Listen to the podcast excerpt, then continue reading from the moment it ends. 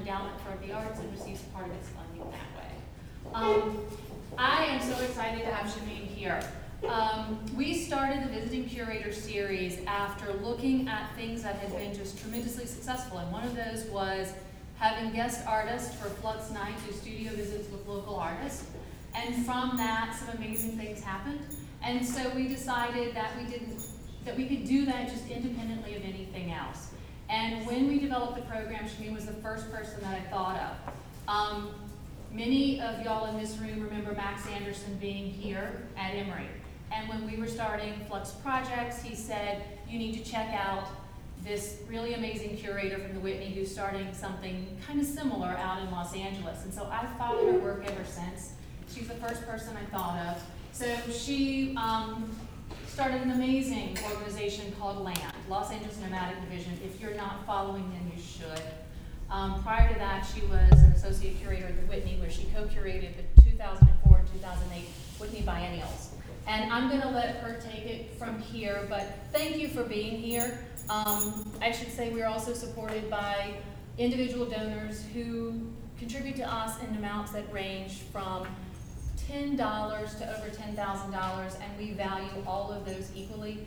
Um, a commitment of any amount to our programming means so much, but also to you. You could spend your Saturdays in a lot of ways. So thank you for showing us with your presence that programming like this is valuable to you, and it's an encouragement to me and my board members that are here to keep doing this. So thank you. Thank you, Anne. Thank you all for being here on this Saturday morning. Uh, I really appreciate it. I've been having a great time in Atlanta. I'm sad I have to go so soon, but I'm happy to have this chance to talk to you a little bit about LAND and just co- also just kind of have a conversation about these kinds of public art projects and working with uh, contemporary artists, commissioning projects, and so on. I want to start off by saying I really, especially in this wonderful, more intimate space, I really, really encourage you to interrupt me. I mean, just shout out if you want or put your hand up if you'd like while I'm talking, because I'd love to speak to what you want to hear more about and not just give you, um, you know, my standard lecture when I could tailor it better to what you're interested in delving into a bit more, hearing more, hearing more detail on. So, um, as Anne mentioned, I started uh, Land about nine years ago now. Um, I moved to Los Angeles in order to do so, coming from the Whitney, and um, sort of a weird move in many people's eyes, but for me it was very natural progression in the things that I was interested in um, curatorially uh, at the time, or had kind of evolved into thinking about. Uh, the 2008 biennial was somewhat instrumental in, in the conceptualizing of land we were working with so many artists at that time who worked across multiple media or had worked in ways that we were calling expanded practice at the time. For it's a terrible term, but it was the best we could come up with at the moment, where one was not just a uh, sculptor or a, a, a photographer or someone, but had many other parts of their practice that were equally important and, um, equivalent to any object-based practice as well. And we were struggling to capture in that biennial to capture the totality of an artist's work and thinking, simultaneity of so many of these uh, ways of working, we, and, and to do so, we took over uh, a building called the Park Avenue Armory. I don't know if any of you actually had a chance to see that aspect of it, but it was basically two parallel biennials. So the biennial in the in the main galleries, uh, where it, everything was presented, of course, in the more traditional manner, and, and the biennial that existed, all the same artists. Um, had the opportunity to, to do uh, specific, site-specific proposals for the Park Avenue Armory itself, and these uh, very bizarre historical rooms and the giant drill hall and so on. A really completely different feel, of course, from the uh, White Cube um, Whitney galleries. And this was an opportunity for them to explore those other aspects of practice and have them be presented um, again on an equivalent level. So the more performative, interactive, durational, musical, whatever it might be, um, uh, sort of systems-based organization there. And that um, kind of led that to the thinking around what land could do to serve artists. Um, Los Angeles is a, a city of, of many, many, many artists because it has extraordinary art schools and the artists tend to stay and there's a, uh, a very involved artist community, supportive back and forth across generations and across different types of work and so on. And they were already, so many of the artists that were already kind of doing these kinds of projects. LA still has a kind of Wild West feel to it. Everyone hates when I say that. It's really true. And they just kind of um, do things. Like, so they'll just take over a storefront or do a performance under a bridge or whatever it might be.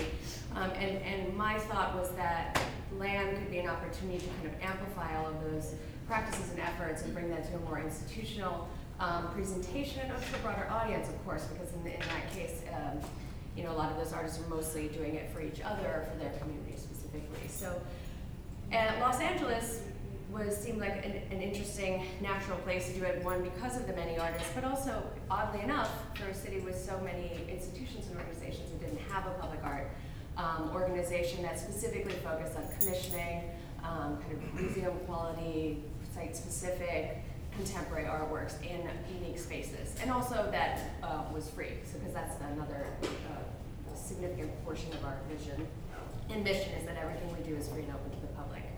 And then the other side of, of the way I think of our mission is the, what we think um, in terms of the public itself, that all audiences deserve this opportunity to engage with innovative contemporary art in their day-to-day experience and kind of how that does shift the way that you engage and really can um, experience directly the artwork. So this is a very boring slide. I just realized I should probably move to the next one.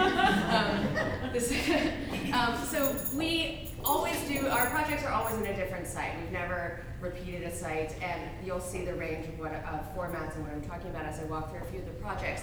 Um, but we do have an office, and that has one of our only semi-permanent. I don't think that's gonna it's gonna be there forever. Um, wall painting. She refuses to call it a mural. She's very anti-mural as a as a concept. But in any case, by Sarah. So this is just where we base our operations, um, and that's you know at the end of the day, it, we realized it was very necessary to have some physical space where people could find us because it's actually and um, you know I was curious to talk to Anne about this a bit. How it was it's it was kind of difficult at first for people to wrap their head around what we do and how and because it takes every project takes a different format and a different space they have to go to different la is a very very spread out community um, so you can you know from one land project to the next it might be an hour an hour and a half to get to and so it becomes kind of confusing for people like what is your you know central identity and that's part of what we were trying to fracture a bit and have a much more dispersed identity but still be able to tell people who we are and what we do so that's just our office with a beautiful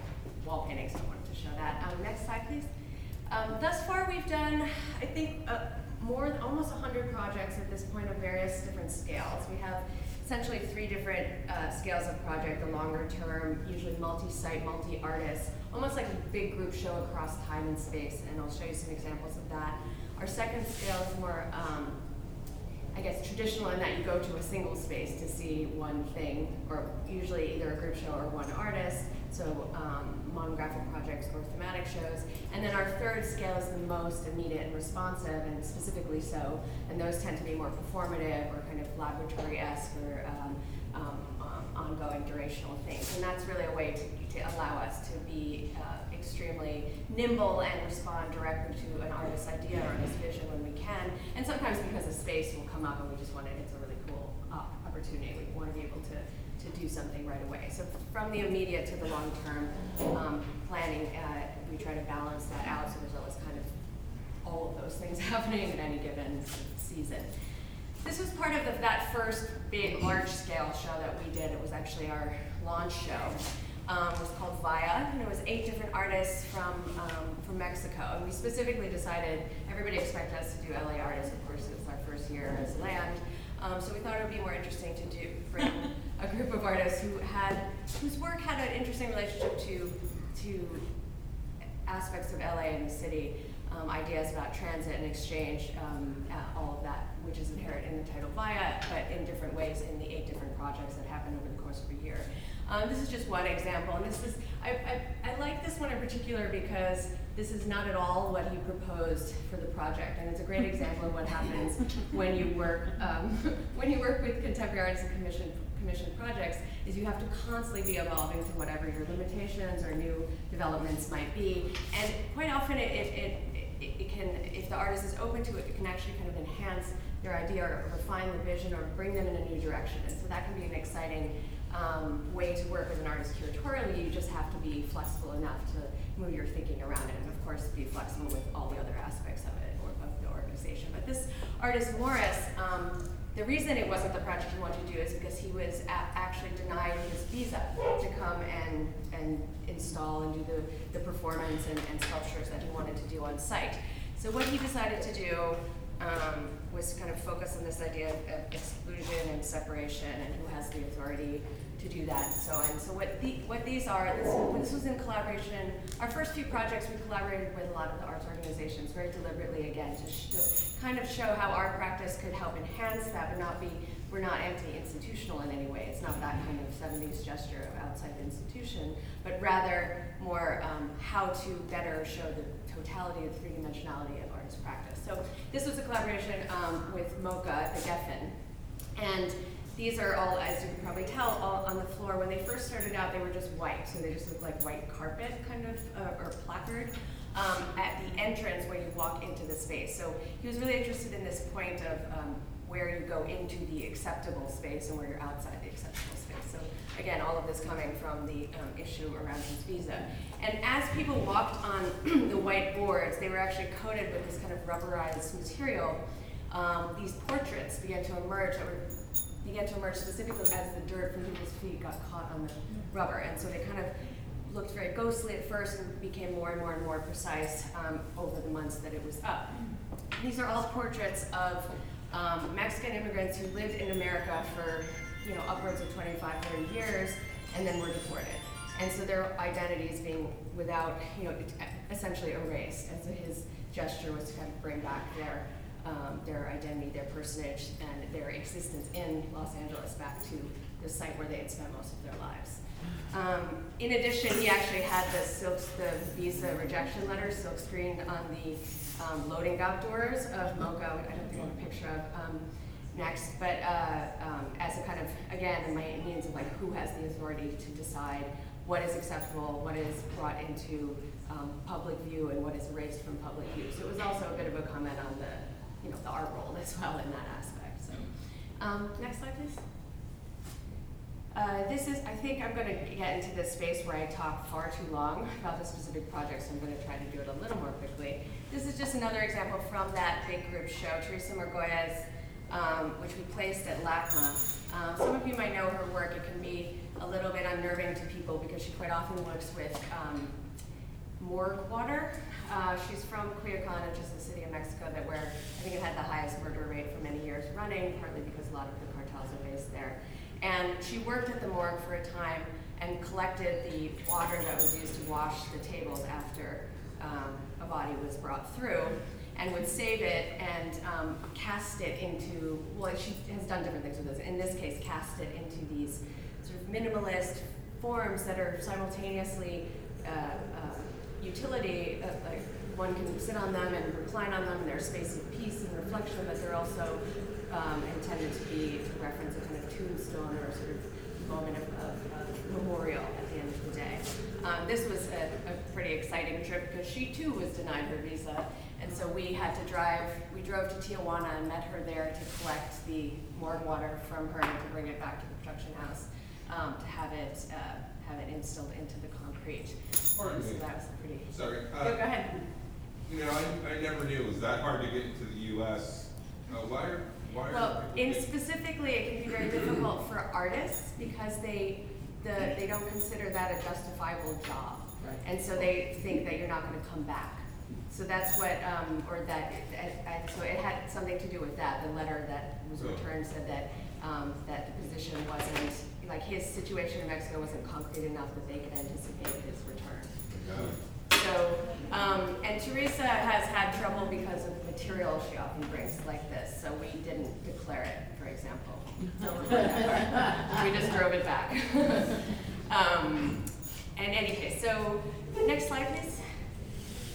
Another project that was much more um, time-based, durational, this, uh, and again, very site-specific, uh, uh, by Gonzalo Lebrija. This is a, a series of three films called The Distance Between You and Me, uh, essentially showing the artist running off into the into traditional kind of like California landscapes, the desert, the mountains, and um, and uh, the, the beach, I believe.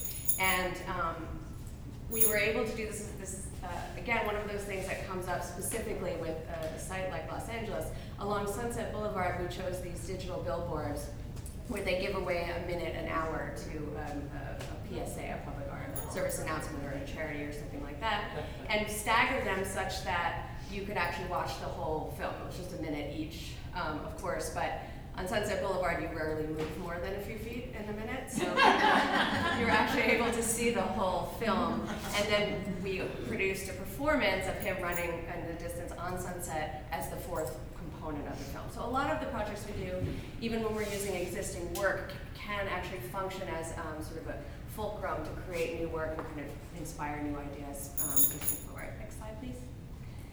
Okay, This is an example of a, so uh, as is obvious, we are based in Los Angeles, but we also do projects all around the country, and actually recently our first international project a year and a half ago. And this was a pretty extraordinary opportunity um, to, to do a show on the Flagler Memorial Island, which is a man-made island off the Miami coast um, in Florida that has, it was originally, you know, perfectly round and it has one of those giant penile obelisks on it in memory of, of Henry Flagler, who kind of essentially founded Miami.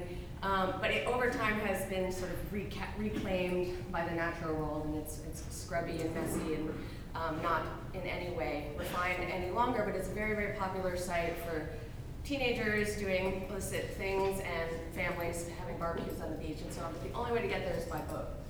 So, and it's just, it's just off the coast, but you do have to take like, I mean, you could take a rowboat there, it's that close, but you still uh, need to get to the water. So we did a, a, um, a, an exhibition just simply called The Island. Um, part of it, it, all of the work was really kind of about this idea of disappearance and dispersal because we, in the end of the day, the Parks Committee, it's technically a national park, only allowed us to have the island for one full day. So we installed, I guess, yeah, one full day. So we installed, um, and then the show opened, was open for about five hours, and then we de-installed it throughout the middle of the night to get, get it out of there. So we actually decided to embrace that limitation and make that really the uh, idea of the show. That, you know, in some senses, for many people, are, did that happen? Did it actually exist? This sense of disappearance and what the story is around that um, became a, a significant part of a lot of the work. This is Jack Pierson, many of you probably know his work, um, uh, fame, which is uh, the letters in that word sort of scattered, looking like broken signage. Um, he often works with this kind of material. And then next slide, please. There were also a lot of, you know, other kinds of sculptural, performative, video, music works, things like that. So you'll see a, you see a performance by Brody Condon um, in the water there, where they were. It's, it was essentially an all-day ritual. They actually started earlier than the whole project because they had to be there all day, sort of um, uh, convening the cosmos to bless the island, essentially. Um, and then on the bottom, Terence Koh, uh, these uh, lovers, I believe is actually the name of that piece. Um, the skeletons that sort of washed up on the deserted beach, as you, as you can see. Um, um, the implication of this, of course, loss and decayed, but still, they're still holding hands as they lie there. Next slide, please. A couple years after that, we did um, one of these bigger, big, larger scale long-term projects in Marfa, Texas. again, most of you are probably familiar with Marfa as a, you know, the site of the Chinati Foundation, the Judd Foundation, and the Extraordinary Minimalist Works, having kind of made it a, a sort of art mecca, but at the same time, it's, you know, a regular high desert town as well.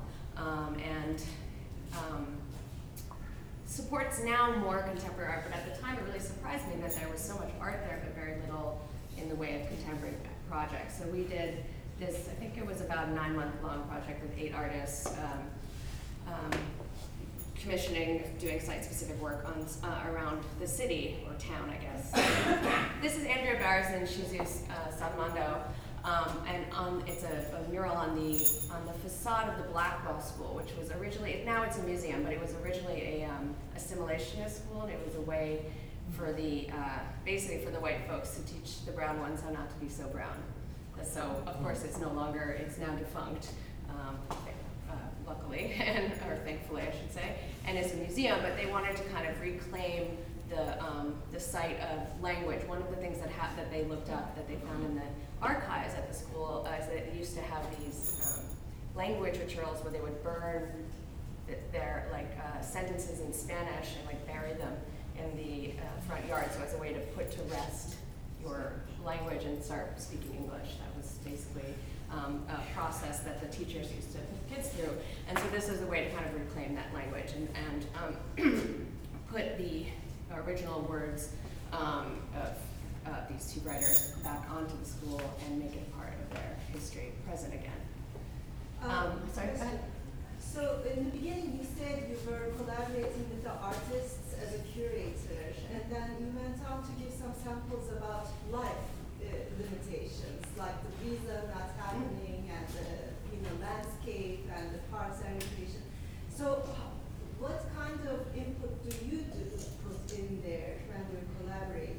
Yeah. Uh, when I say no, I, I said that I collab- we collaborated with a lot of institutions. I don't consider myself an artist. I'm a curator. So Yeah. I the, the artist vision is paramount. The way in which we work with them is to help. I would like to think to help you know shape it, put, produce it in a way that best shows the concept that they're trying to present. And with public art projects, and especially ones in, in unusual spaces, a lot of that is to try to figure out how to fit what they want to do ideally into the realities of the situation and how to help keep fight for their the aspects that need to remain and be flexible in other ways and sort of help kind of the same way one would um, you know shape a movie production where you're not the writer you're not the actor but you're the person trying to help make it happen put all the components together um, public art projects of course also have a huge uh, addition of logistics, as if they aren't enough in just the art space to begin with. You also have, you know, a lot. They're going to sound very boring, but these are the, thing, the heart uh, um, and soul of getting things to happen. Whether it's, you know, the permits or getting the audience on board, or the community um, councils to agree, or having access to certain kinds of information or spaces, or being able to change the space, things like that. Um, that really ends up being uh, significant part of how we can realize the work. And you know, frankly, I can always and one of the reasons we wanted to work this closely and this, you know, deeply with the artists is that it always, whenever I see a public art project that just feels like kind of plopped there, kind of stuck in or, or crammed into an existing situation without the consideration of the context or the site, um, I can feel it, you know, can, it just never feels as like naturally present as a well curated project should be. And so that's kind of the, we hope, the, you know, sort of service we're able to provide essentially at the end of the day. Could you next slide, please?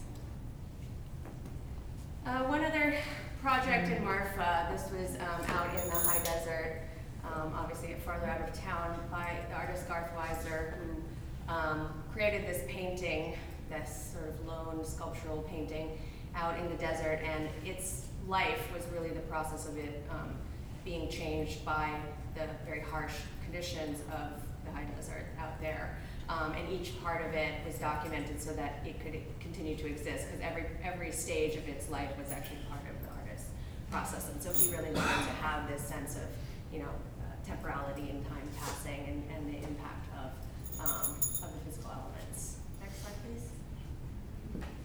And again, there were six other projects, but I'm trying to give you some brief brief sense of, of working with the landscape there and how much the, the, the physical site impacted the Marfa projects. This in a totally different vein, um, was a one of the sort of second scale that I mentioned, where it's uh, a, a single show in a usually in a in a one space, either a monographic or a group show. This was a, a group show called Painting in Place, where and this is a historic and preserved bank, former bank in downtown Los Angeles.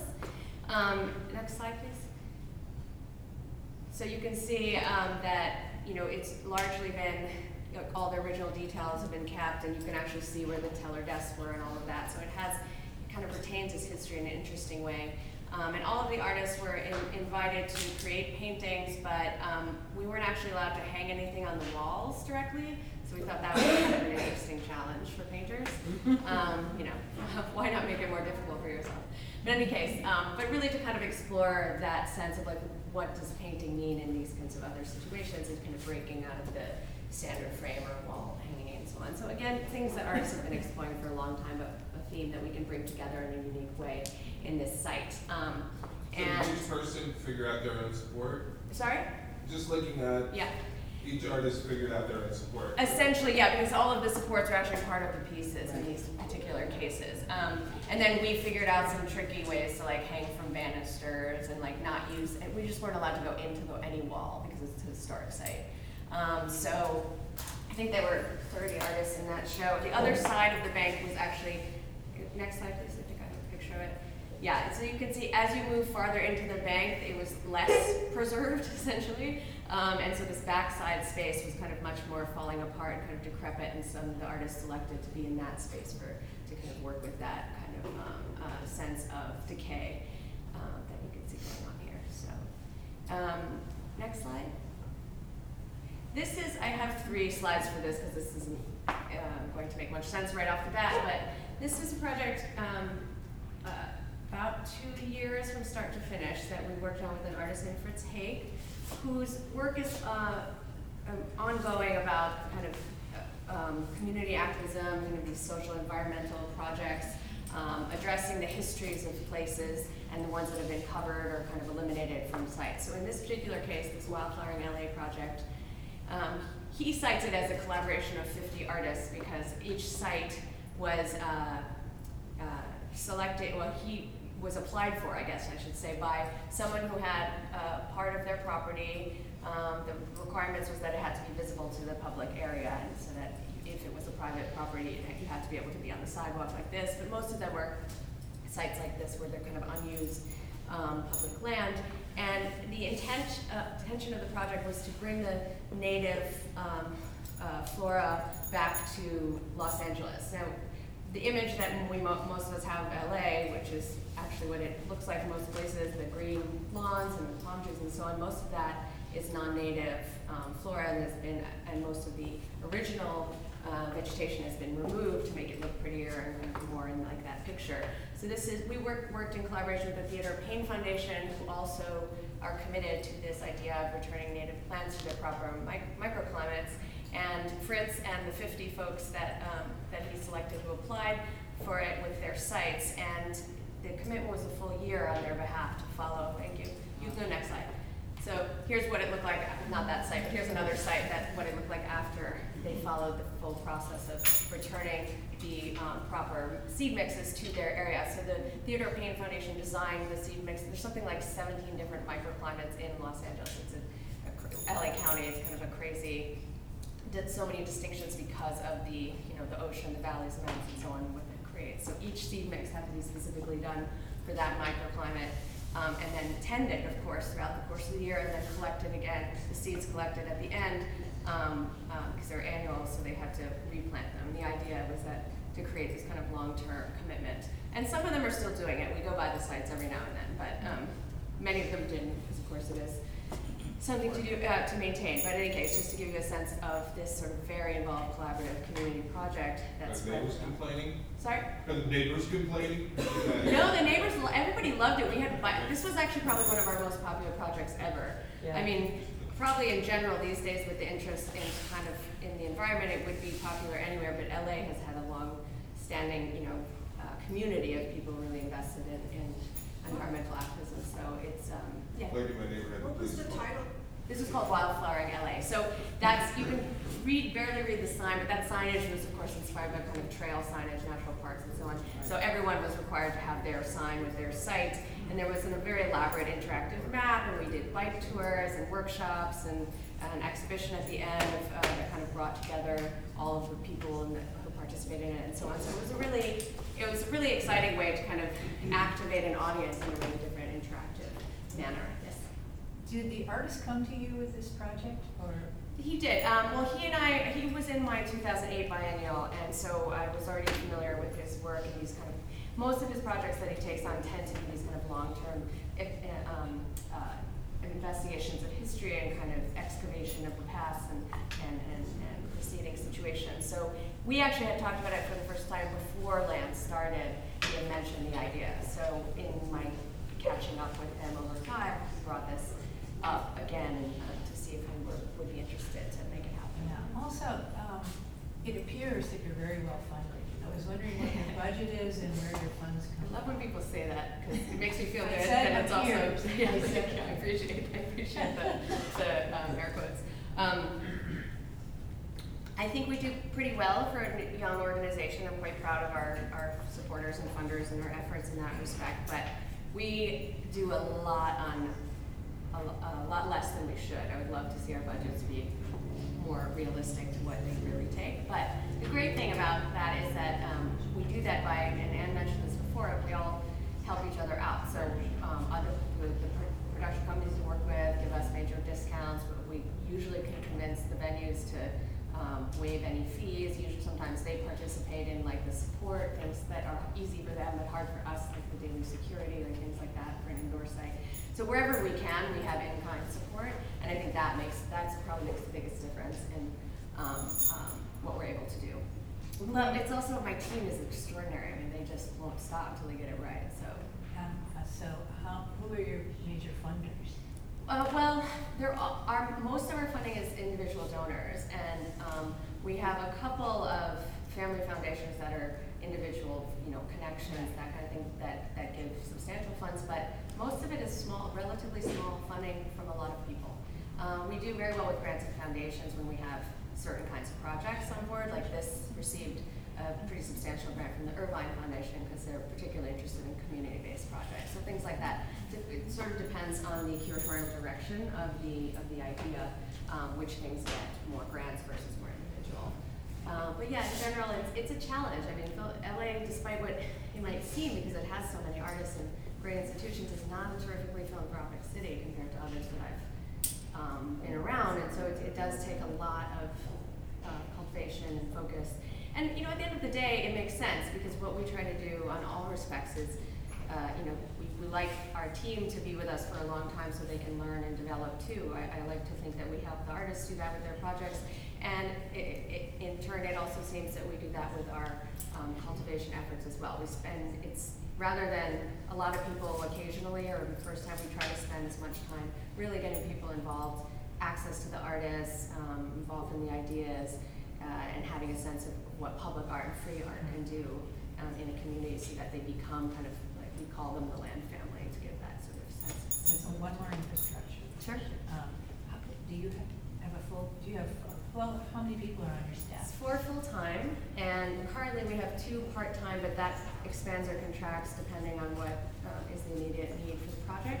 And then what I like to call like our LAND outside staff. So we always use the same designer I've been working with for 20 years. For example, it's designed everything you've seen, any reference on our website and so on and so forth. Same printers. You know, we try to do cultivate long-term relationships with the other departments that we would have if we were to be a larger institution. But we want the team, the, the internal team, to remain small uh, so that it can be as nimble as possible. So it's this way of being able to like change our minds and move things around and, and reschedule and follow the artists, which is, I think, it becomes much more difficult. Well, actually, I don't think, I know, because at the Whitney it was very hard to shift gears um, just because it was too large of an institution for that kind of respons- responsiveness to happen. So that was a pretty deliberate choice there. I think it should be a little bit bigger, but we're but not too much more. But when you're talking about fundraising, particularly grants, um, what, what is the length of the projects you're working on? Well, it really runs the gamut, and also for us, um, they also change their schedules all the time, which is the, the mo- the biggest challenge for grants. It's not so much the time frame, but that a show that we think we're gonna do in January for various reasons, we're gonna push till August. And it's something that we really do, um, you know, without any compunction, because that's part of what we think our advantage is, that we don't have a single space. We can make it happen when it's supposed to happen, not force it into an empty gallery because we happen to have an empty gallery. So, um, our, our, the longest scale is probably the current project we have, the PST project at Jose that we were talking about yesterday. Um, we've been quite literally working on that for four or five years, although as I mentioned, the idea was ten years ago. Um, and, but some can happen in two weeks if there's, a, if it's a quick idea or, um, something testing out, or we get a, a great option for a space that needs to happen right away. So it can be anything within that. So with, with grants and foundations, again, we tend to focus on the longer term ones that we have a better grasp on the full schedule. Um, you know, I wish Grants and Foundation did more operating support because it really is the unsexy stuff that keeps it going. And they, sometimes people forget you have to pay the rent and pay your staff and things like that. So, anyway, um, I'll keep going. Just, I think there's another image of this. So here's another example of one pre and post, which um, I think is pretty amazing.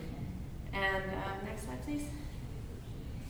I just wanted to show you a couple of the other, these are the more, uh, sort of the third scale, that's the more immediate performative. Um, off, you know, equally, I think equally important, certainly to our mission and what we're trying to do. This top one um, is a, uh, a, a project with an artist named Jamie Ross, a young um, fellow who I came across, was just excited by this ritual performance he wanted to perform um, on the top of uh, Mount Gabriel, which is near just outside of LA. Um, we actually had an astonishing audience for that. I was really surprised he was willing to hike up there with us and do it, but um, it was more about the point of the doing. And uh, so that was just a plus that so many people came. And then on the bottom, Michele O'Marah, which was a um, interactive um, portraiture uh, ongoing process. She does uh, her version of like the Warhol screen test, essentially, um, here where, where she dresses people up and has them do the, the screen test on site. So anyone who came to that event could sign up to participate as one of the portraits. So we often have that kind of um, event as well, um, ongoing, single night, um, sometimes a few days. Next slide. There are just a couple of other examples of these nomadic nights. We, we unify them under that series title so people don't get too lost in kind of all these crazy details that tend to happen and because they don't have a lot of build out. So they become familiar with nomadic nights happening and they just go to that. They don't know, don't usually know who the artist is. And oftentimes we'll do them nomadic nights in a unusual architectural space. In this case was at a, a Lautner house. Um, LA has extraordinary domestic architecture, which I actually hadn't been quite as aware of before I moved there. Um, so we're always trying to get people who have those wonderful historical sites to open them up to us, even if just for a night. Yes? How do you market your product, your? Uh, well, we do all the standard things, basically. We do, um, you know, e-blast, we have a very involved website, uh, because we assume that most people aren't gonna see most things, so we wanna make sure you have as much access to that as possible. Um, a lot of social media, um, press, we have this, you know, more traditional formats, we do press releases, um, you know, press junkets, calls, conferences, that kind of thing. Um, occasionally, we'll advertise, but usually only if they, if they give it to us for free or significantly. Because these days, it's, I mean, you can get your word out in a much more, um, facile way with social media, um, especially for these shorter term projects. So, um, in any case, this was two, two artists, Karl Haendel teaching you how to make um, boeuf bourguignon, and on the right is uh, Lisa Anne Auerbach help, asking everyone to, this was one of my favorites actually, a lot of her work centers around knitting and knitting sort of like uh, political um, ideologies into her clothing, uh, the clothing that she makes, and this was a quilt, a knitted blanket actually rather, and this is the pattern for it, and it's an exorcism blanket. So you were to write on there somebody you wanted exorcised from your life or from your memory or so on. So that was that was kind of a fun uh, community project too. Okay, next please. This was a part of a five artist project in Washington D.C. Oops, sorry, uh, that's okay. Um, fi- uh, five artist project. The um, the uh, um, I can't remember their official title, but basically their arts council supported this, invited a certain number of curators to come and do projects all around the city, and they, that was kind of amazing because they helped facilitate the sites and of course all the permitting and Where, like where was this? This is in DC, DC. Washington DC. So this uh, is just one of the, this is Glenn Kaino, um, and this is part of an ongoing project he's been working on pre this and post, and he's actually doing a movie at this point. Uh, this piece is called uh, The Bridge, and it's hard to see at first, maybe the next slide can show it more clearly. Uh, a lot of people asked if it was like a skeleton or like the backbone of a dinosaur or things like that. What it actually is comprised of, the slats of the bridge, are actually the cast arm of Tommie Smith, who um, I'm sure you're all familiar with him, um, who uh, uh, in ni- uh, 1969 Olympics in Mexico it, went out barefoot to gave the Black Power gesture, yeah, uh, along with his um, his uh, co-athlete, co-medalist, I guess I should say. Um, and he has, and they're actually working on a documentary about this uh, notion of iconic gesture and, and history, and of course, um, issues around race and power, um, cultural appropriation, and things like that. Um, that is going to be a longer term project as well. Um, but this was just kind of this beautiful tracing of that, of the power of um, gesture, sort of a sense of it passing through history and, and its evolution through time. Next. Are they cast bronze? Um, they, I believe they're actually plaster, but then they're, um, um, gilded, yeah. So it wouldn't be too, too, too Yeah. heavy. I mean, it did end up being quite, I mean, as- as you might imagine, each one of those has four points of a mi- monofilament, so it was a a nightmare of engineering, I have to say. But our art dealers were fantastic and had a lot of patience, so thank God. Artist name again? Glenn Kaino. K A I N O. Um, next slide, please. So, this is the map of a project that probably our longest term in its actual existence, two years, um, two full years, uh, the Manifest Destiny Billboard Project, um, deliberately stupid title for, for a loaded concept, um, but in any case, it was an, a, project that was instigated by the artist Zoe Crosher. She came to me and asked if I could help that help her. She wanted to do a group show of three or four billboards um, in this part of I-10 in LA. We started talking about it, and I was listening to the ideas behind what she wanted to do with it. and Suggested that we do it across the whole country, and so basically this became, um, and that's where the sort of notion of the Manifest Destiny billboard project came about. And it went, it moved east to west and across, the easiest to think about in terms of tens. It was across Interstate 10, 10 artists, uh, 10 billboards each in 10 different cities. And they, we, we refer to them as chapters because they unfolded sequentially in that way.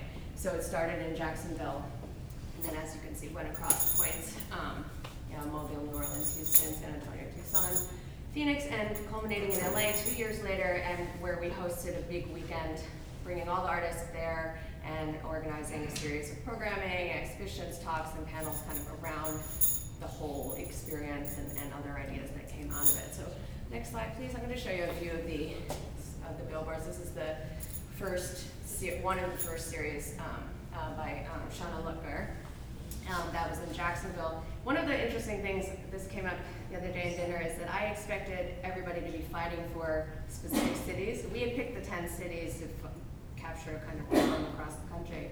And we sort of expected everyone to fight over specific ones, but it, as it turned out, oddly enough, everybody picked, there was no contest at all. Each of the 10 artists picked one and nobody else picked that one, so they all got what they wanted, um, which was pretty great. And for, different, and for different reasons that I couldn't, we couldn't possibly have known about, so that's also another, you know, one of the more fascinating aspects of working on these kinds of commissions is you, you know where the idea is, but you never know where it's really gonna go or what's gonna come out of it. So she has spent significant time in Jacksonville because her mother happens to live there and she's spent a, um, a lot of time at the historical archives investigating it as I think it was like the largest port city for a long time in, um, in the United States. And so and there's a lot of um, both great, big and small things um, about those histories that she was unpacking there. So next slide, please.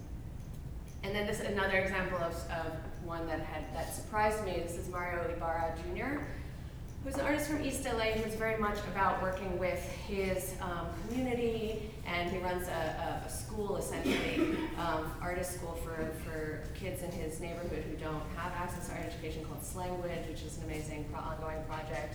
Um, and he has been creating this many decade now long project called um, um, uh, Barrio Aesthetics.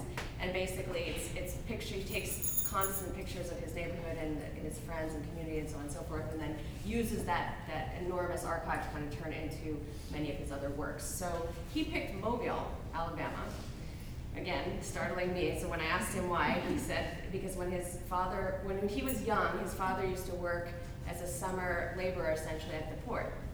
And I guess you could come as a seasonal worker at that time. And they would live there for like a, two months. And um, or at least is a pretty segregated city then, and it kind of still is. And it was the first time he'd ever been around, been the only like brown person in the room with white people. And it was kind of a very startling memory for him, or a very startling experience, something he uh, really saw in the evolution of his childhood. And something he wanted to return to and kind of unpack again. So this was a really great collaboration. In each of the cities, I should mention, we uh, made an effort to collaborate with some organization in that city, um, uh, invited the artists to propose activations, or if they didn't want to, then we would design some programming around it. Um, in order to, get, again, not just be kind of passing through, but at least do our best to kind of capture some um, present audience and local audience and, and give some time to relate to the audiences and communities that were there and seeing hopefully and wondering what these things were that were going in their city. So this was one of the more elaborate ones of them because after we collaborated with the Center for Living Arts, they, have a different title now, but um, with this, so during the opening, Mario came out and did a number of workshops with kids like he quite often does around his work. But then after that, he came back when the, the billboard time frame was done. We kept all, of, we had the companies promise to take them down in, in full. So we kept all 10, and Mario had a kind of residency in the Center for Living Arts for a few weeks, making them into, next slide please, um, a whole new set of, of artworks. So this is one example of the, the sculptural works he of. He did these architectural pieces, um, another that was almost kind of like a, um, a tent or kind of a uh, skylight kind of scenario, and so and installed that as an exhibition and another opportunity to then again um, add additional programming and presence and um, um, audience as well. So that was one of my favorites for that reason. Um, and I'll go through the others pretty quickly just so you get a feel for the different. This is Sanford Biggers in New Orleans. Um, one of the things that was a challenge I should, should mention is that we wanted to, because billboards are advertising, everyone is used to having it tell you where to look it up and who it is and what it's advertising for. And so we were really trying to juggle how to give people some information, but not um, have it have the text first of all, of course, be over the actual artwork, but so that it was as minimal as possible. So I know this looks kind of big, but this stripe at the bottom is about one third the size of what they recommend for minimal viewing because we really wanted to be like you see the image and then maybe you're going to try to find out what it is after and you might have to work a little for it so that the artwork could be the artwork and not read as an advertisement. But you know again these are sometimes the kind of um, things that you have to juggle and challenge throughout the way. So next slide um, this is eve fowler in houston these are kind of an amazing series of text pieces that kind of unfolded sequentially um, on the highway as you approached Houston, um, a little bit like those old um, Brylcreem ones, and some of you might be familiar with them. That were actually, oh, but yeah, sorry, Burma-Shave ones that um, that uh, actually followed a narrative as you went through. Now these didn't; these are all excerpts from Gertrude Stein's uh, Tender Buttons, but um, it gives the implication that it's kind of um, creating this sort of concrete poetry as they go. And it's that we actually collaborated with the community poetry workshop um, to do readings and, and work with the writers there.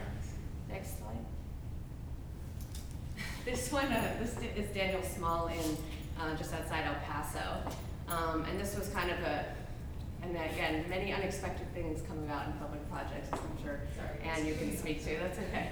Um, this was uh, this. He works with these kind of um, old movie sets that he goes to that usually that are like abandoned out in the desert and they're like falling apart. And He kind of creates these sort of apocryphal histories around them as if they were like ancient civilizations or so on. And he made up this this writing that's based on some um, uh, editorial markings. Uh, I guess most of you don't have that anymore now that we have track changes, but if anybody remembers old editorial marks, you might recognize some of them there. But after it went up, there was this uproar that weirdly caught the eye of, I guess, uh, and it was on all the international um, news networks for a little while that people thought that this was a, a terrorist message of some sort, and um, and there was a lot of outcry as to what you know the Arabs were trying to say here or something. It just seems sort of like if you if you were doing that, I don't know putting on a billboard. In this spot. Yeah, Right. exactly. I don't know it. So anyway, it's, it, was, it, it did precipitate some interesting conversations and discourse, but certainly ones we did not expect. Next slide, please.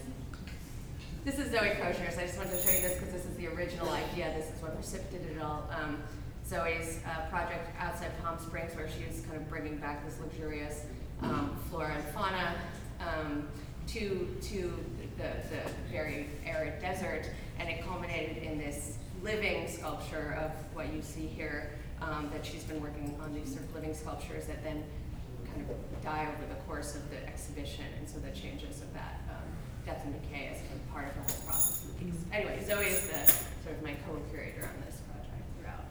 Next. And, nope, other way. And this is the last one, uh, last artist. Um, I skipped a couple along the way, but um, uh, Matthew Brannon, who, t- who chose LA, and he was the only one, which was interesting. And uh, um, sorry, if we go back, this was uh, was on concurrently to that programmatic weekend I was mentioning, and we did an exhibition of one of each of the billboards, which you know they're about like 20 by 50 feet, so it was really quite interesting to have them then in an exhibition space because you're so used to seeing them that way, you don't really have a sense of the scale. So we managed to have someone donate a, a big warehouse where we were able to put one of each of the 10 um, groups um, all up, and it's just it, it's a totally different physical experience to engage with the images in that way. So that was pretty cool. Okay, um, and that brings me to our current large-scale project, which is a, um, part of the Getty's PST effort. Some of you might be aware of that. It's something like 70 exhibitions all throughout LA County and a bit up uh, south and north of that too. They did it once before, which we also participated in about five years ago, and this one is called PST uh, LA LA or LALA, which is very very stupid, but it's a, but it's a great concept. So basically, it's investigating it's Los Angeles, Latin America. So it's really unpacking all different kinds of histories and, and present day um, themes and communities and concerns and so on and so forth um, throughout the whole county. And you know, LA County is I think 48% Latinx now, if I am remembering that correctly. So it's, you know, obviously very significant community and histories in the city, but throughout our, course, country and, and, and world at the moment. So anyway, this is uh, the project he had come up with 10 years ago when I had couldn't do it. And it has evolved over time, uh, but we never kind of lost track of thinking about it. And so this seemed like a great opportunity to try to make that happen. And this is, uh, it's called Sense of Place. This is what, what we refer to as the anchor site. Um, it's a like about 15 by 15 foot concrete cube that is assembled from 40 different sculptural pieces. So there's 40 different unique sculptures that comprise the whole, sort of like a Tetris scenario. Yeah, some people see that. Some people actually have, uh, you know, referenced, um, you know, uh, tombstones or kind of, uh, uh, mausoleum kind of feel to it, or and as it breaks down, which is what I'll get to, others have seen ziggurats or other kinds of ancient architecture as well. But in any case, over the course of this year, it's still up. We just um, they'll, they're all 40 pieces will disseminate from this anchor site to other sites around Los Angeles. I think about 20 when all is said and done, but in three different movements. So the first movement, uh, if you could do next slide, please. So the first movement happened in November, and about 14 of the pieces went to five other sites um, in LA. And the third, the second movement just happened while I've been gone, actually. And um, that's the next slide. I think you can see what it looks like now. So another 10 or so left um, to their separate sites. So I think now we have about we have 12 sites where they uh, uh, where they exist in different ways. And the idea is essentially that they kind of go out to these um, what he considers kind of significant sites in Los Angeles to kind of like paint sort of travel log or portrait of the city as a whole and all of the different ways in which they'll be engaged or used or broken or messed with or ignored in all of those different sites. And then eventually, after the third movement, there'll be nothing left at the anchor site. And then fin- the final movement is where they all, all four pieces come back and reassemble. Um, and they really are having these, and with their like holding their histories, so kind of transformed by their travels and their histories um, into that um, originally sort of minimalist cue. A lot of his work riffs off ideas of minimalism and modernism, turning them into um, you know, more humane or kind of real uh, uh, relationships to people, to their hand, to their experiences with it. So if you could go to the next slide, this is I just cribbed this from my phone, so these aren't going to be great. But this is uh, one of the sites. This is Santa Monica Pier, which I'm sure everybody has the image of with the Ferris wheel and so on, right at the end there. That's actually Jose sitting on one up there. Um, and uh, you know, other sites are. Uh, uh, Hollywood Forever Cemetery, Beverly Hills Courthouse, which you've seen in a million movies. But then others that are, a bit, are like Griffith Park or the LA River, uh, Union Station downtown, which has also been is kind of an iconic film site. Um, and then others that are like sort of private houses of the modernist, you know, of the modernist history, so where he's referencing those, that, um, that architectural history as well. Um, and those have agreed to have their sites open, of course, to the public, because otherwise wouldn't work. As, as well as some schools where they're incorporating them as part of their um, classroom and work. So one more slide, please. This is the last one. This is what's happened to it in Union Station in the last week. so, um, which which is totally fine. Like all of the things that. Um, this is the best one. The, the worst one is that in one of the parks, there somebody is, or a group of somebody's is are really wanting to get rid of it, so they keep trying to smash it. Um, which doesn't, I they're concrete, so it doesn't really happen, but they're starting to get a bit more, and we're probably gonna have to So this is unauthorized, sort of? I, I mean, we're not saying, saying please do stuff, but we're not saying no, and we're not gonna take it off. Right. So, um, and, and in, in, the only places where we are encouraging it very directly are at the schools, because we want the kids to have the opportunity to, you know, they're coming up with all different things, like, one's doing a, a poetry class around it, someone else is, at one, at the other school, they have a, they happen to have a course in kind of like other, uh, ideas of spirituality, so there's like a Zen, they're putting, making a Zen garden around it, or things like that, so there'll be some, some interesting aspects there, but certainly there'll be other ones that people just don't even notice, and, or they just use as a bench, or, you know, however that might function, um, going forward. So that's still ongoing, and we'll see where it takes us when it all comes back. Uh, Do you share those reactions on your website? These, uh, we will, we haven't, cu- we haven't culled them all, we have hundreds of pictures, because all the sites are sending them to us every day, so we have to kind of make it, uh, look a little nicer than, than the Dropbox they're in, but they will be there, yeah. So that's another thing, again, like, as I men- mentioned briefly, the website is really critical, because it's essentially our archive, and, and we really try to make it so that you can get as close as possible to some experience with the projects by looking through the site, so we retain all of the text and as many images and, and responses as we can, and of course, um, know, on our social media as well. The, the Billboard project, as you might imagine, over the course of two years, became a very popular hashtag for us, so that was really great as a way to gauge some responses. One of the most difficult things um, um, that I hadn't really thought as much about in advance um, about public art is that it's really hard to get um, a consistent or thorough kind of rigorous audience response. Um, we try to do, we do surveys and everything we can do whenever it's a fixed site or an enclosed site, I guess, where, you, where there pe- people will be there for a while. But in general, you know, we really have to, um, uh, you know, ask, do a lot of outreach to get some some feel for how the projects are impacting the communities and audiences that are going there. So. That's the scope of the projects I um, had the time to show you today. We still have, we have plenty of others, and I would you know be happy to, to talk about any of them if there's any that you know of or, or want to hear about. But for the moment now, we're getting close. I think we have about 10 minutes left, um, and I'd love to open the floor to questions. More questions? Yes. How long will they remain at their respective sites? So there are different times for each. So the first movement that started in November, they'll stay at those sites until they come back together finally in May. So then this one that just moved, it'll be, you know, four months, I guess then. And then the shortest one will be the.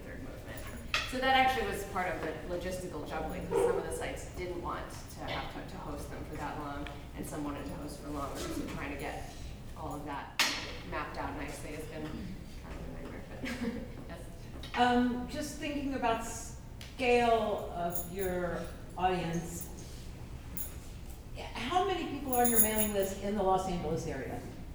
Um, well, that's a good question. I mean, my mailing list was pretty enormous from the 15 years I was at the Whitney. So, Sure. and but as you might also imagine, more focus on on East Coast and in Europe, actually. Right. Um, so since then, I think our mailing list has made about forty thousand, and I would say about half Is are, is LA, yeah. So, um, but our audience, our actual physical audience, of course, is mostly LA, although we do get a lot of, it's always very exciting to be back, um, you know, here or New York, or whatever, and have people be so cognizant of the project, they've never seen them, so our outreach is doing some. What's the largest gathering you've hosted? uh, hmm, that would probably be the island, because. Really? fi- well, yeah, that was kind of a nightmare. We had like five boats, you know, of course, we, we did it on next to no money, because that was like our second year or something like that. We had five boats, which seemed plenty to go back and forth throughout that time for the, I think it was two hundred and fifty people who RSVP'd to the time frame that week, because we really wanted to try to track the numbers. And then something like three thousand people showed up, and so this was like, the, the whole, we were launching from the, um, the Mondrian Hotel, whatever that hotel is on the bay right there. They let us use their lobby to kind of like arrange everybody and get them on boats and things like that. And it got so packed, it was a fire hazard, so they had to close the doors, and there was like a crowd outside freaking out. It was, was a really interesting experience. But, you know, I mean, of course, I'm happy that so many people decided they wanted to come, but Yeah. it's, it's just those kinds of things you have to navigate in the last minute, that can be really difficult. Yes? Yeah, um, I wanted, if It you was during could, uh, break. expand a little bit on like nomadism and, and sort of your approach, your concept, your Okay. vision of, of how you came to that, Yeah. more on that. Sure. Um, I think one of the, um, the elements of what we were trying to do, and I was thinking through how LAND could be, you know, fill a niche in, in LA that didn't seem to be being addressed, which at the time, and there's now, see, now I've said this now so many times, I can't remember if I said it in this talk or if it was just in the podcast, podcast right before, but um, when we first started, there was really nobody doing this kind of work and supporting artists working in kind of sort of non-object based um, ways in Los Angeles to the degree that we thought that we were seeing them make the work. Now, things have changed quite a bit, just in the past ten years, not just among larger institutions in general, where they're really working harder to embrace more ephemeral work, and you have, you have Performa now, and you have a lot of different places uh, doing things like that. So, um, but originally the idea was to, you know, provide again the artists a place, uh, different kinds of ways to express aspects of their work, but and, and so serve the local art audience, but not be necessarily only defined by that. So that's why we ins- sort of insisted from the start to try to do things outside um, the community as well, and, and other sites across the country. Now, this is an ongoing strategic conversation because it's actually really difficult to do um, projects all over in, in multiple different sites when you aren't um, working 24 hours a day, willing to travel all the time, and don't have a family, which is where I was when I started. But um, it's harder, you know, it's, it's difficult for your team, your employees to be constantly traveling, for yourself. And, um, so these are questions, you know, to address with the board as we move into our second five-year plan, I guess would be, um, what we want it, how we want to make that. Do we want to formalize when we do things outside? Do we want to make it once a year? We want to make it once every five years? It's an outside year. There's a lot of that kind of sense of how can you can you be truly nomadic? It's a one of the great things about a small organization is you can constantly question your mission, your intent, and if you're actually doing something that serves the purpose that you were, you were after at the beginning, and then shift accordingly if not. So, um, yeah. Um, have you conceived of or even done yet, or is there something coming where you're working off site of the continental United States and side islands? Like, are you, are you going to Europe or Asia or? We did a project, a big, a huge project really, with one of our biggest in Paris two years ago. So in, yeah, so that was, um, that was a lucky consequence of having, uh, somebody who's been a supporter of mine for a long time as a curator, um, and he's based there, being willing to get the funds, because it was probably about a seven hundred thousand dollar project at the end of the day. It was in two different sites in Paris. Um, one, this kind of historic um, Hotel Particulier right on the Seine, and another in kind of converted warehouse that was on the outskirts of the city. So two very, very different neighborhoods, different types of sites and so on. And it was all artists from, from Los Angeles, so it was really about this kind of, um, bring- it was called Wasteland. Wasteland. Wasteland, yeah, so it's based on the T.S. Eliot, um, obviously, but um, in its application to the contemporary moment, which I thought was kind of an interesting way to more obliquely uh, think about the politics of the world at the moment and things like that. So, um, so yes, so that was exciting, but that was many years in the kind of getting him on board. I, so to the point I was just making, we- we're gonna need to think through how we can do that in ways that don't just seem random, because that, that- now that we have almost a decade under our belt, um, we want to, you know, be able to understand our reasoning for why we're doing each thing, not just like, oh, this is a neat opportunity, or let's try that city because I like it. Like, so what, what are our choices? What do they mean for the organization? It's also because, uh, significantly, because grants and foundations can't seem to get a grip on it without, without us having more of that explain why we picked such and such and why we picked such and such, even though they seem very clear to me, but, um, we'll have to work on that as we go. Quick question, how do you select the artists that you work with, and then after the project is complete, how long, what, um, what is the relationship with you and the artist afterwards? And then, you try to bring them back for multiple projects, et cetera? And Well, the um, second- oh, sorry, go ahead. And then the second question, being in LA with the film community, I know yours is more visual art, how do you guys come together? Because I think there's always a gap between that Yeah. arena, and I don't know why, so have you, I saw you do the digital, but, but what is that relationship as well? Um, it's funny because I think Floyd asked that same set of two questions in our interview earlier. But um, in any case, uh, artists, well, a lot of the artists are people I've been working with over the course of, of many years. Um, I really, I've, I've been doing this, you know, working directly with contemporary artists since, for 25 years. So there's a lot of folks that I started with uh, when they were you know, first emerging and are kind of have been sort of returning to aspects of their projects throughout that time frame. Um, it is really important to us to have a consistent, ongoing relationship with artists that we work with. Um, we bring them back. We, we more often than not do multiple things with a single artist, usually not on the same scale. So maybe an artist who did uh, a large scale project will then do a Nomadic Night when they have an idea they want to try out, or, to, or in our talk series or things like that. So just kind of like because there are so many people, we of course want to support new um, new emerging artists as well. Um, but yeah, I think you know that's uh, I as a curator for me, it's very important to maintain these sort of longer term relationships because art is really a for me what's so exciting about it is it's this constantly evolving you know organism for an artist's work and it's not just like the one thing they're doing now it's all the things they've done all the things they will do and that sort of um, aspect of the artist process is one of the most exciting aspects of being a curator to me and what we're trying to open up a little for other people to have access to as well. Then as far as the film community, you know, to be honest, there is not nearly as much um, uh, intermingling as I would like there to be, neither in a supportive way, which we would love to see, um, nor just kind of in sort of creative forces. I mean, occasionally there are some collaborative projects where people will have like, you know, celebrities in their work, but I'm not sure, if that's not really what I'm particularly interested in. Um, I would love to see the film industry show more financial support, frankly, for the visual arts, um, because there's a weird kind of distinction there. I don't know why. And of course, there's a lot of industry money in, in LA that isn't. But it's changed somewhat. I know Michael Govan is the director of the LA County Museum of Art, has made some great inroads with some of the with relationships um, cross disciplinary and so on, and, um, and others are trying to do that too. In the back. First of all, thank you for coming for, uh, to Atlanta. Um, secondly, I, I'm kind of curious about um, if you'd be willing to speak a little bit about your time at Whitney and um, just sort of an overview of that, but also you know how that experience sort of informed your decision to leave and um, start. Yeah.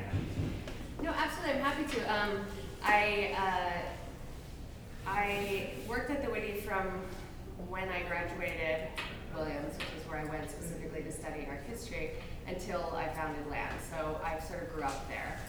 I did sort of, I quite literally did, and um, and uh, uh, learned in both intellectually as well, curatorially. And I was lucky enough to have really great mentors. Um, who gave me a lot of opportunity, which I think is harder to do in big institutions now. The Whitney was always to me the big small museum. Like it had the same sort of presence as um, MoMA and Guggenheim to me, but it, it, it always functioned and felt a little bit like a family museum. Um, it's much larger and more professionalized now, so I'm sure some of that sensibility is different. But it was an important part of why I wanted to work there um, specifically. And um, I was the, the the unique aspect of what I was able, what I was allowed or given to do there was I was a curator uh, within the curatorial department and worked uptown with all of the uh, complexities of the large institution, physical site, as well as all the other departments and so forth. But I also ran, was the director of our Midtown space, um, the Whitney Museum at Altria, which was uh, the one, the last of our five original branch museums, and that was right across the street from Grand Central Station in New York, Midtown. So as you can imagine was, um, I mean, we had hundreds of thousands of people through that space all the time. It was a free, open, public space in which we commissioned large-scale projects with contemporary artists. So um, right from the beginning of my curatorial life, thinking about these sort of different publics, the sort of the deliberate um, audience that we had at the Whitney versus this kind of, um, you know, some people of course went on purpose, but a lot of it was sort of accidental encounters with the projects that we were doing in this kind of giant atrium that was also used for other things. So, um, uh, um, and uh, kind of occupied by a whole incredible diversity of people and, and, and interests. So that to me, that was kind of, and then and then simultaneously running the branch was a little bit like running a small um, alternative space because I managed um, the whole budget, all the whole staff, the education program, and so on and so forth. So it was like learning how to run a little museum while still learning how to be at a big institution, um, and a really unique experience that I was able to have to put together. And I think that significantly impacted how I chose to start and run LAND. Um, you know, it's always been, we always say we take, we try to take the qualitative aspect of the major institution and combine it with the fluidity and and innovation of an all smaller alternative space. And that's our intent to present. And so I, that's why I think I actually really love it when people say it appears you have a huge budget because that comes from, you know, all of those rigorous processes and, and you know, checklists and things that you have to do at a big institution to, you know, fulfill all your departmental responsibilities. And by applying that on a smaller scale, we're able to, I think, give some of that, you know, quality and that amplification to the projects. Is that answer? your Yeah, question? thank you. That's really good. Yes.